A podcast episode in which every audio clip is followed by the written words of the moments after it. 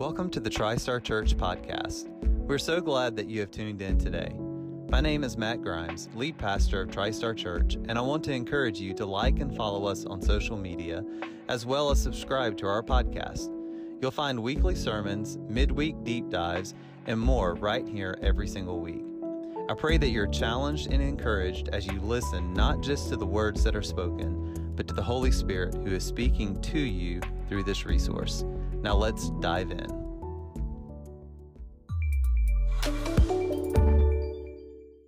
So, here at TriStar for the last couple weeks, we have been walking through the book of Genesis uh, in the story of Abraham and Sarah.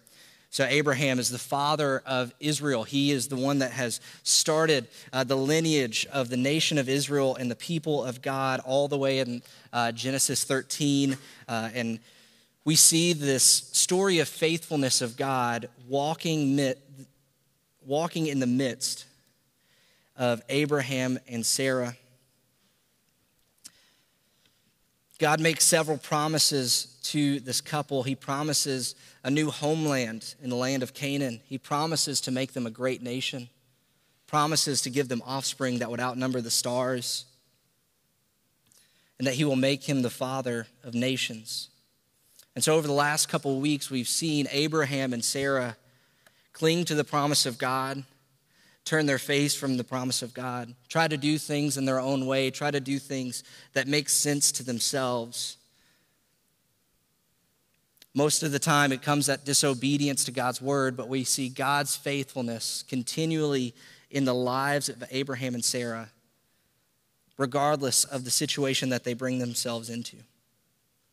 And so this morning we find ourselves in Genesis 23.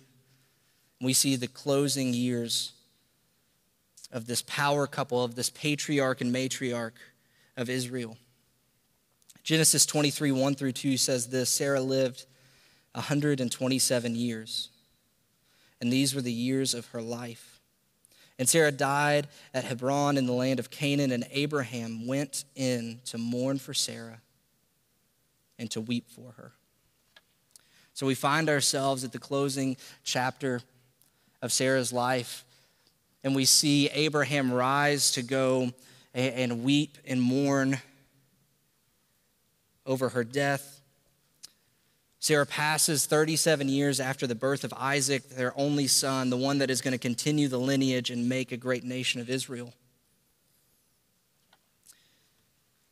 But the purpose of this chapter is not to proclaim that Sarah's death was magnificent outside of God's plan. The purpose of this chapter is to show us that grief can fall in line and in parallel to what God is doing in our lives. This is the first instance in, the, in all of the Bible where we see a husband grieve for his wife and her death. We see Abraham come to mourn the loss of a companion of his spouse. It almost seems like these two verses in this chapter are almost overlooked. It's almost like something in brief, but there's a very specific reason that we have this included in Genesis. And that is this that the death of Sarah gives us a glimpse of grief and hope at the same time. Because think about it 127 years, we can estimate that Abraham and Sarah were probably together for 80, 90, 100 years of that timeline. And after 100 years together, we have to watch Abraham mourn the loss of his spouse, of his companion. We have to think that it was probably sudden because Abraham wasn't there. It says that Abraham actually had to come to the place, that Abraham was probably somewhere off taking care of the flock of sheep he had or taking care of business matters. And Sarah passed suddenly for him to come and give us a great picture of grief. And what we learn from this passage is that grief is a part of our life. I mean, I'm no, I'm no scientist, but 10 out of 10 people die. And so we have to understand that grief and death is a part of life but God has made it to where we do not have to grieve alone. God has made it to where we do not have to mourn alone. And that sorrow is not sinful. Crazy to think that even in the beginning chapters of the Bible that God is already creating a way for us to feel the deepest darkest emotions of our humanity with him right beside of us. So we have to ask the question why, what, why do we grieve? Why would this infinitely good God allow death to happen and grief to be a part of life? And it's because we live in a sinful and fallen world. Genesis 2 16 through 17 says this And the Lord God commanded the man, this is Adam, saying, You may surely eat of every tree of the garden, but of the tree of knowledge of good and evil you shall not eat, for in the day that you eat it, you will surely die. And so grief is a part of life because of our sinful nature, because of what Adam and Eve did in Genesis 3 in the fall of man. And what I hope we get this morning is that Genesis 3 is not this isolated uh, event, uh, but instead, Genesis 3 connects itself all the way to Matthew, Mark, Luke, and John with the crucifixion and resurrection of Jesus. That also continues all the way to Revelation 21, where Jesus promises to demolish and destroy all sorrow, every tear you cry, all grief. And so, what we'll do this morning is through Genesis 3 and Genesis 23, we'll see that we have this future hope of glory that will bring us to grieve close with God.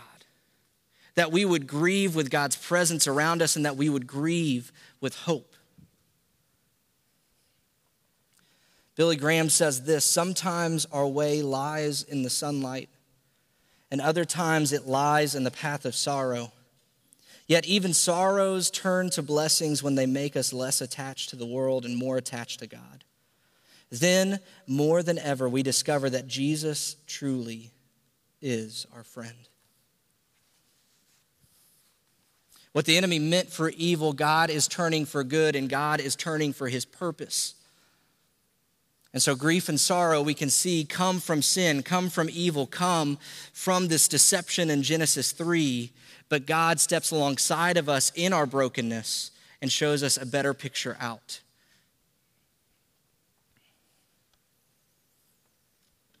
Abraham in, the, in this chapter shows us how to grieve with hope. Paul writes on this in 1 Thessalonians 4:13 saying, "But we do not want you to be uninformed, brothers." about those who are asleep, that you may not grieve as others do who have no hope.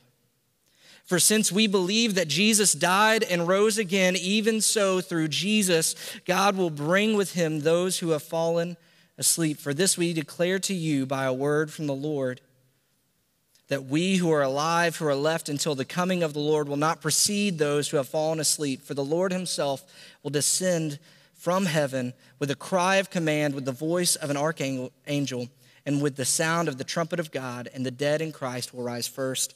Then we who are alive, who are left, will be caught up together with them in the clouds to meet the Lord in the air. Therefore, encourage one another with these words.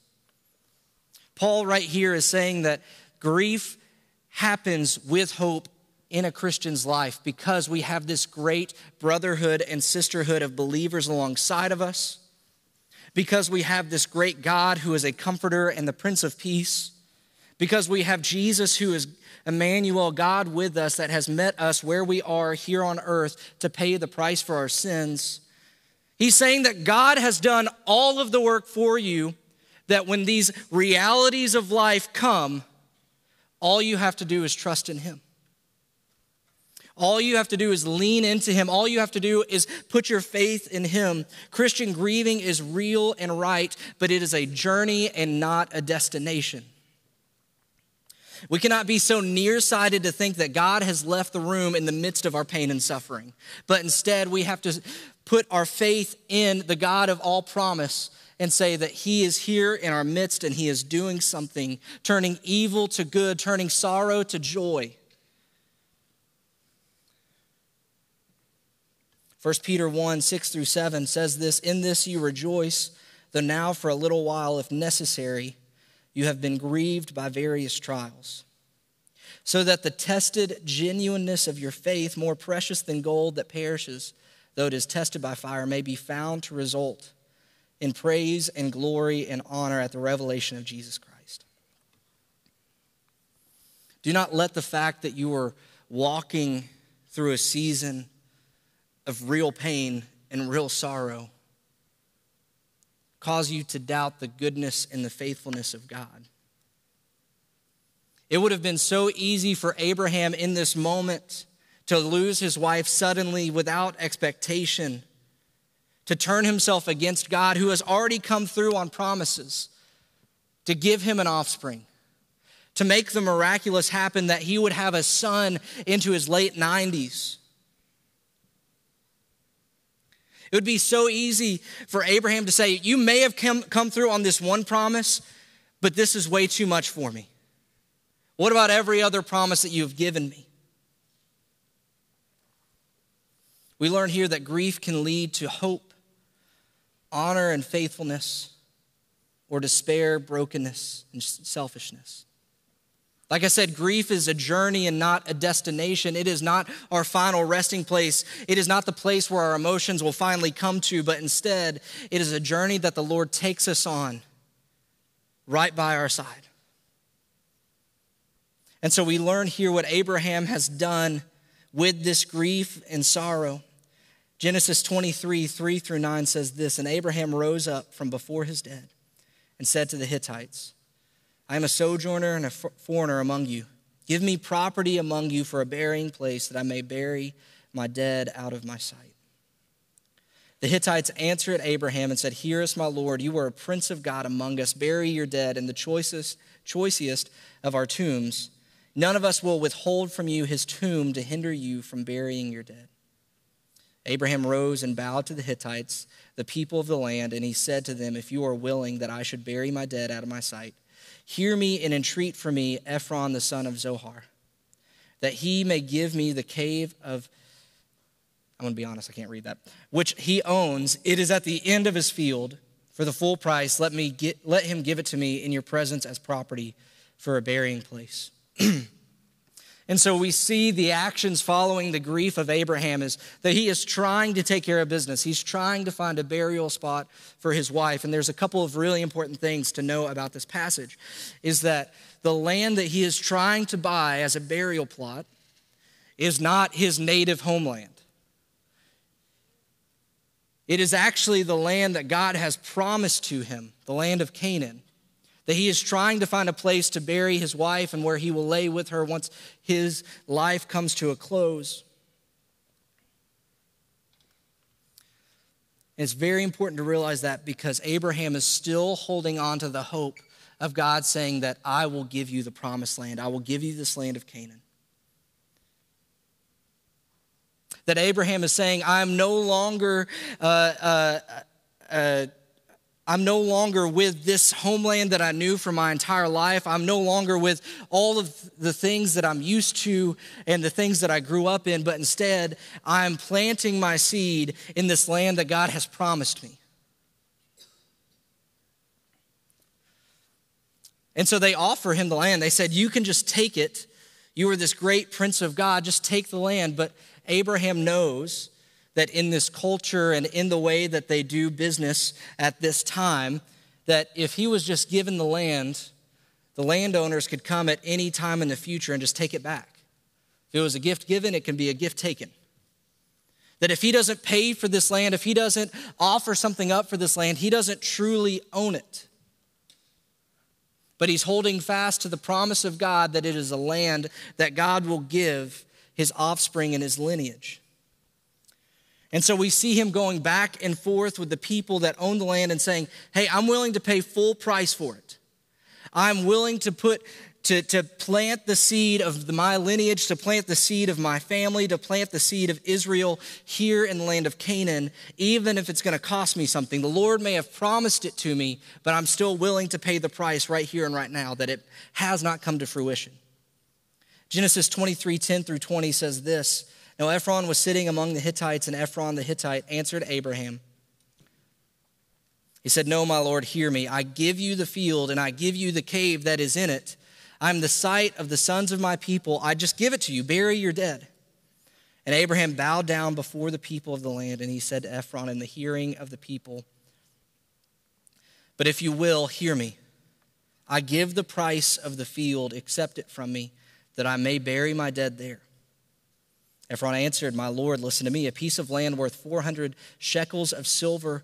What is that between you and me? It's still a great price, but he's trying to barter this great gift and say, What is, what is this price between us? Abraham listened, and he weighed out for Ephron the silver that he had named in the hearing of the Hittites 400 shekels of silver, according to the weights current among the merchants. So in the field, which was to the east of Mamre, the field with the cave that was in it and all the trees that were in the field throughout its whole area was made over to Abraham as a possession in the presence of the Hittites before all who went in at the gate of his city. After this, Abraham buried Sarah, his wife, in the cave. And the field and the cave that is in it, that is in it were made over to Abraham as property for a burial place. Understand that Abraham does not seek pity in the midst of his sorrow because he is faithful to God. He does not seek pity and gifts from others because he is already faithful to the promises of God. If he would have given into his emotions and given into the, the situation at hand and just said, Thank you for the gift. I'm so, so glad that you've given it to me. The land could have been taken back before he passed away and he would not be able to be buried with his wife. He would have no claim to ownership outside of this gift that was given to him.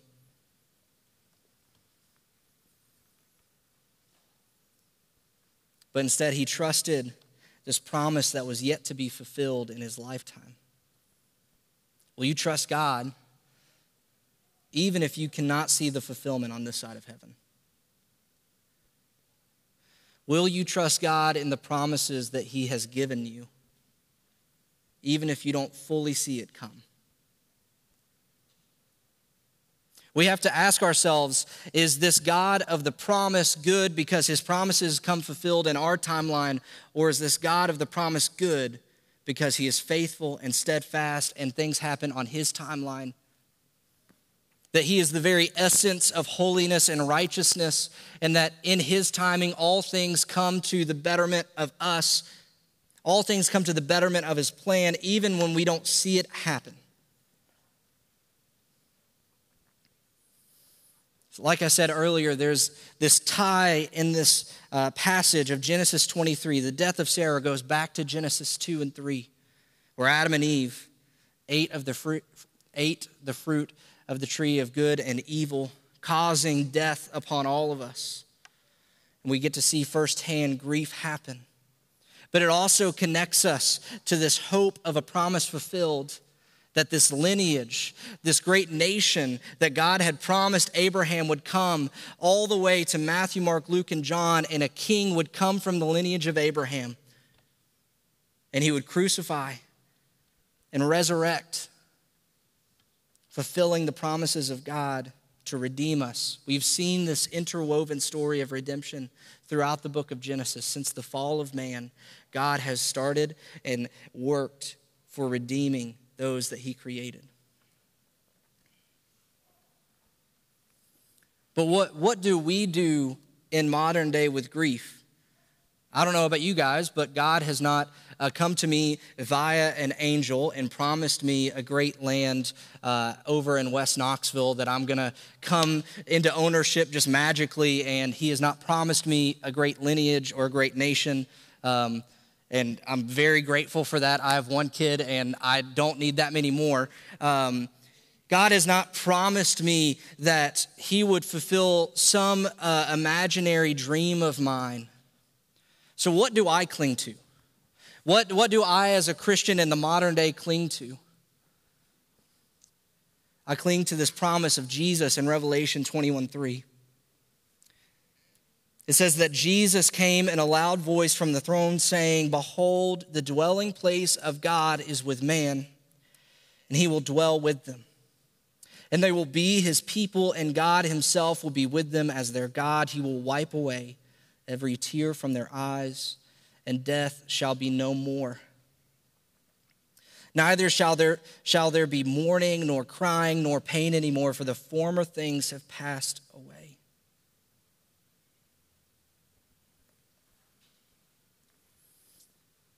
That's what I hope in. That is the future hope of glory that we have to recapture in the church today. That we not only have this great foundational truth that there is King Jesus who has paid the price for our sins, who has bridged the gap between ourselves and God, that the veil was torn from top to bottom, and God is no longer in the Holy of Holies, but instead He is among us in everyday life. I cling to that and I cling to this future hope that He said He's coming again, a God that has never failed. Jesus, who has never uh, been a liar, who has never been someone who would just make things up, has promised me that all of the pain and suffering and grief and death and sorrow that is the reality of this sinful world will pass away when he comes again.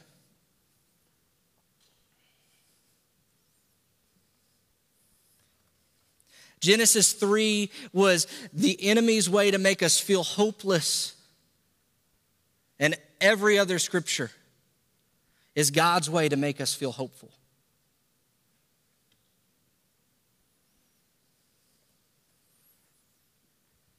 And the beauty of it all is that God does not just make these promises and put them on the table for us to reference, but instead, He is with us every situation. When I come to Father God with grief and sorrow, He does not say, hey, just go to that verse and know that it's going to be okay eventually. He is with me and He comforts me. He brings me peace.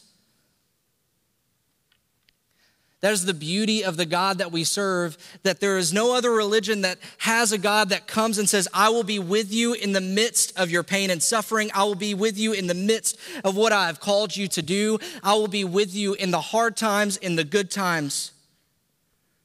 And that I'm turning everything for the glory of my will to be done, and that is redemption for those that I have created.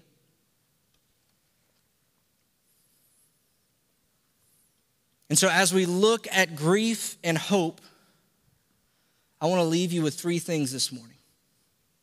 Number one, allow yourself to feel the full depth of grief.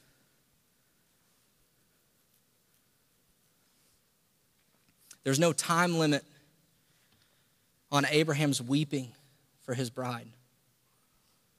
There's no time limit on Jesus weeping for his friend Lazarus. There's no time limit, there's no wrong way of feeling sorrow for the death of things in our life. We have a God who has created us with these emotions so that we would not ignore them, so that we would not throw them away idly, but that we would experience them in their fullness with Him as someone like myself who is prone to depression, who is prone to suicidal ideations, who is prone to darkness, who, who their mind just has something that's misfiring, I can tell you my personal story, just my testimony. That God meets me in the deepest, darkest depths of my heart and spirit.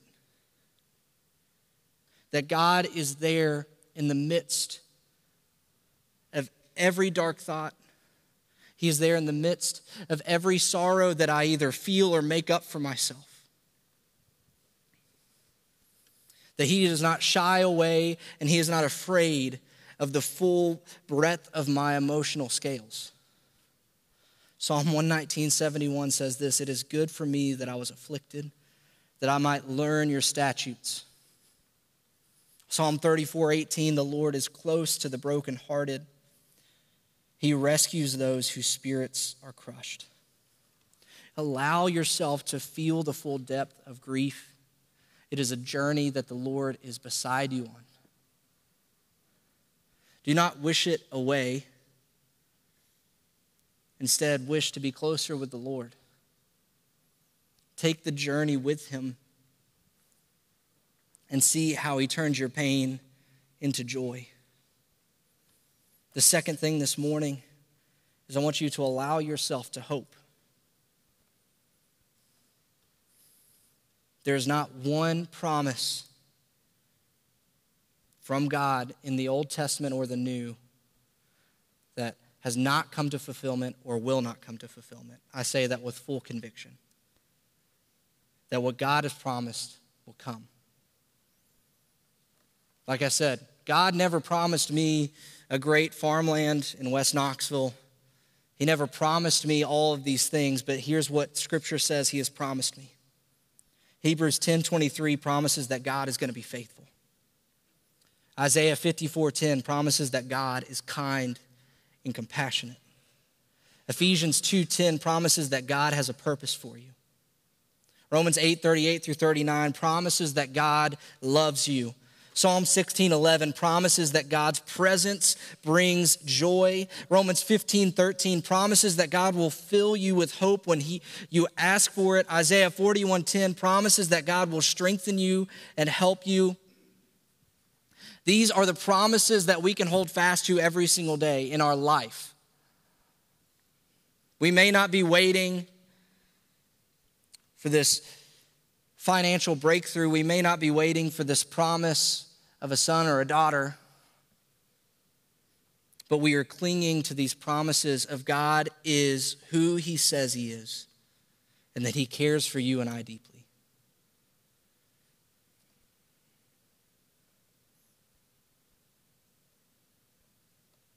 The last thing let the darkness grow your love for the light. Not one single ounce of suffering is meaningless because God has ordained that He will be with you and He will grow you through it. He has promised that what the enemy has meant for evil, He will turn it for the betterment of our good. There's not one single ounce of our grief that is wasted.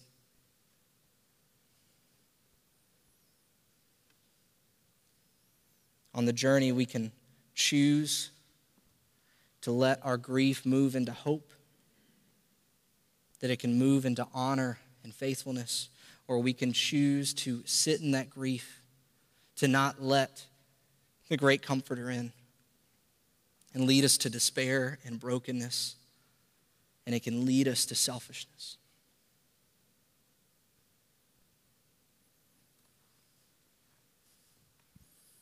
Light cannot exist without the darkness, and the darkness cannot exist without the light. It is the world that we live in. And although this isn't a fun sermon to preach, it is something that I feel heavy on my heart day in and day out.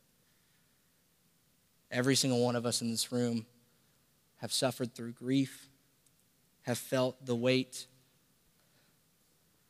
of sorrow.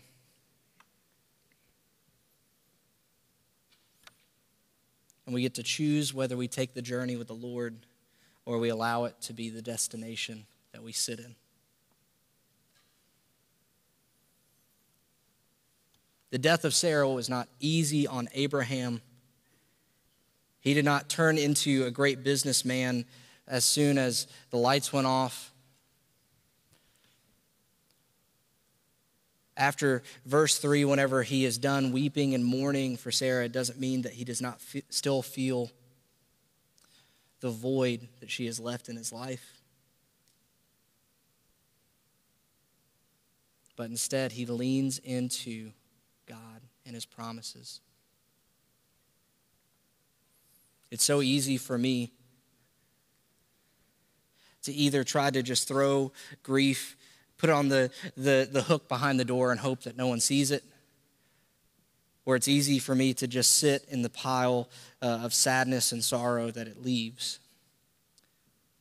But Jesus comes and he reaches down and he grabs us by the hand and leads us to feel the weight. The weight of sorrow that sin places on our life and the hope of Jesus that brings us into faithfulness in him. And so this morning, as we close, I'm just going to leave some time for prayer.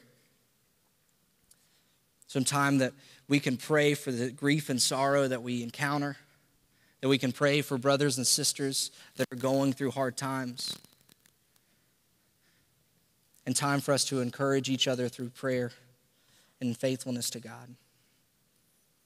So I'll start, and there'll be a moment of silence. I promise everyone's going to be okay.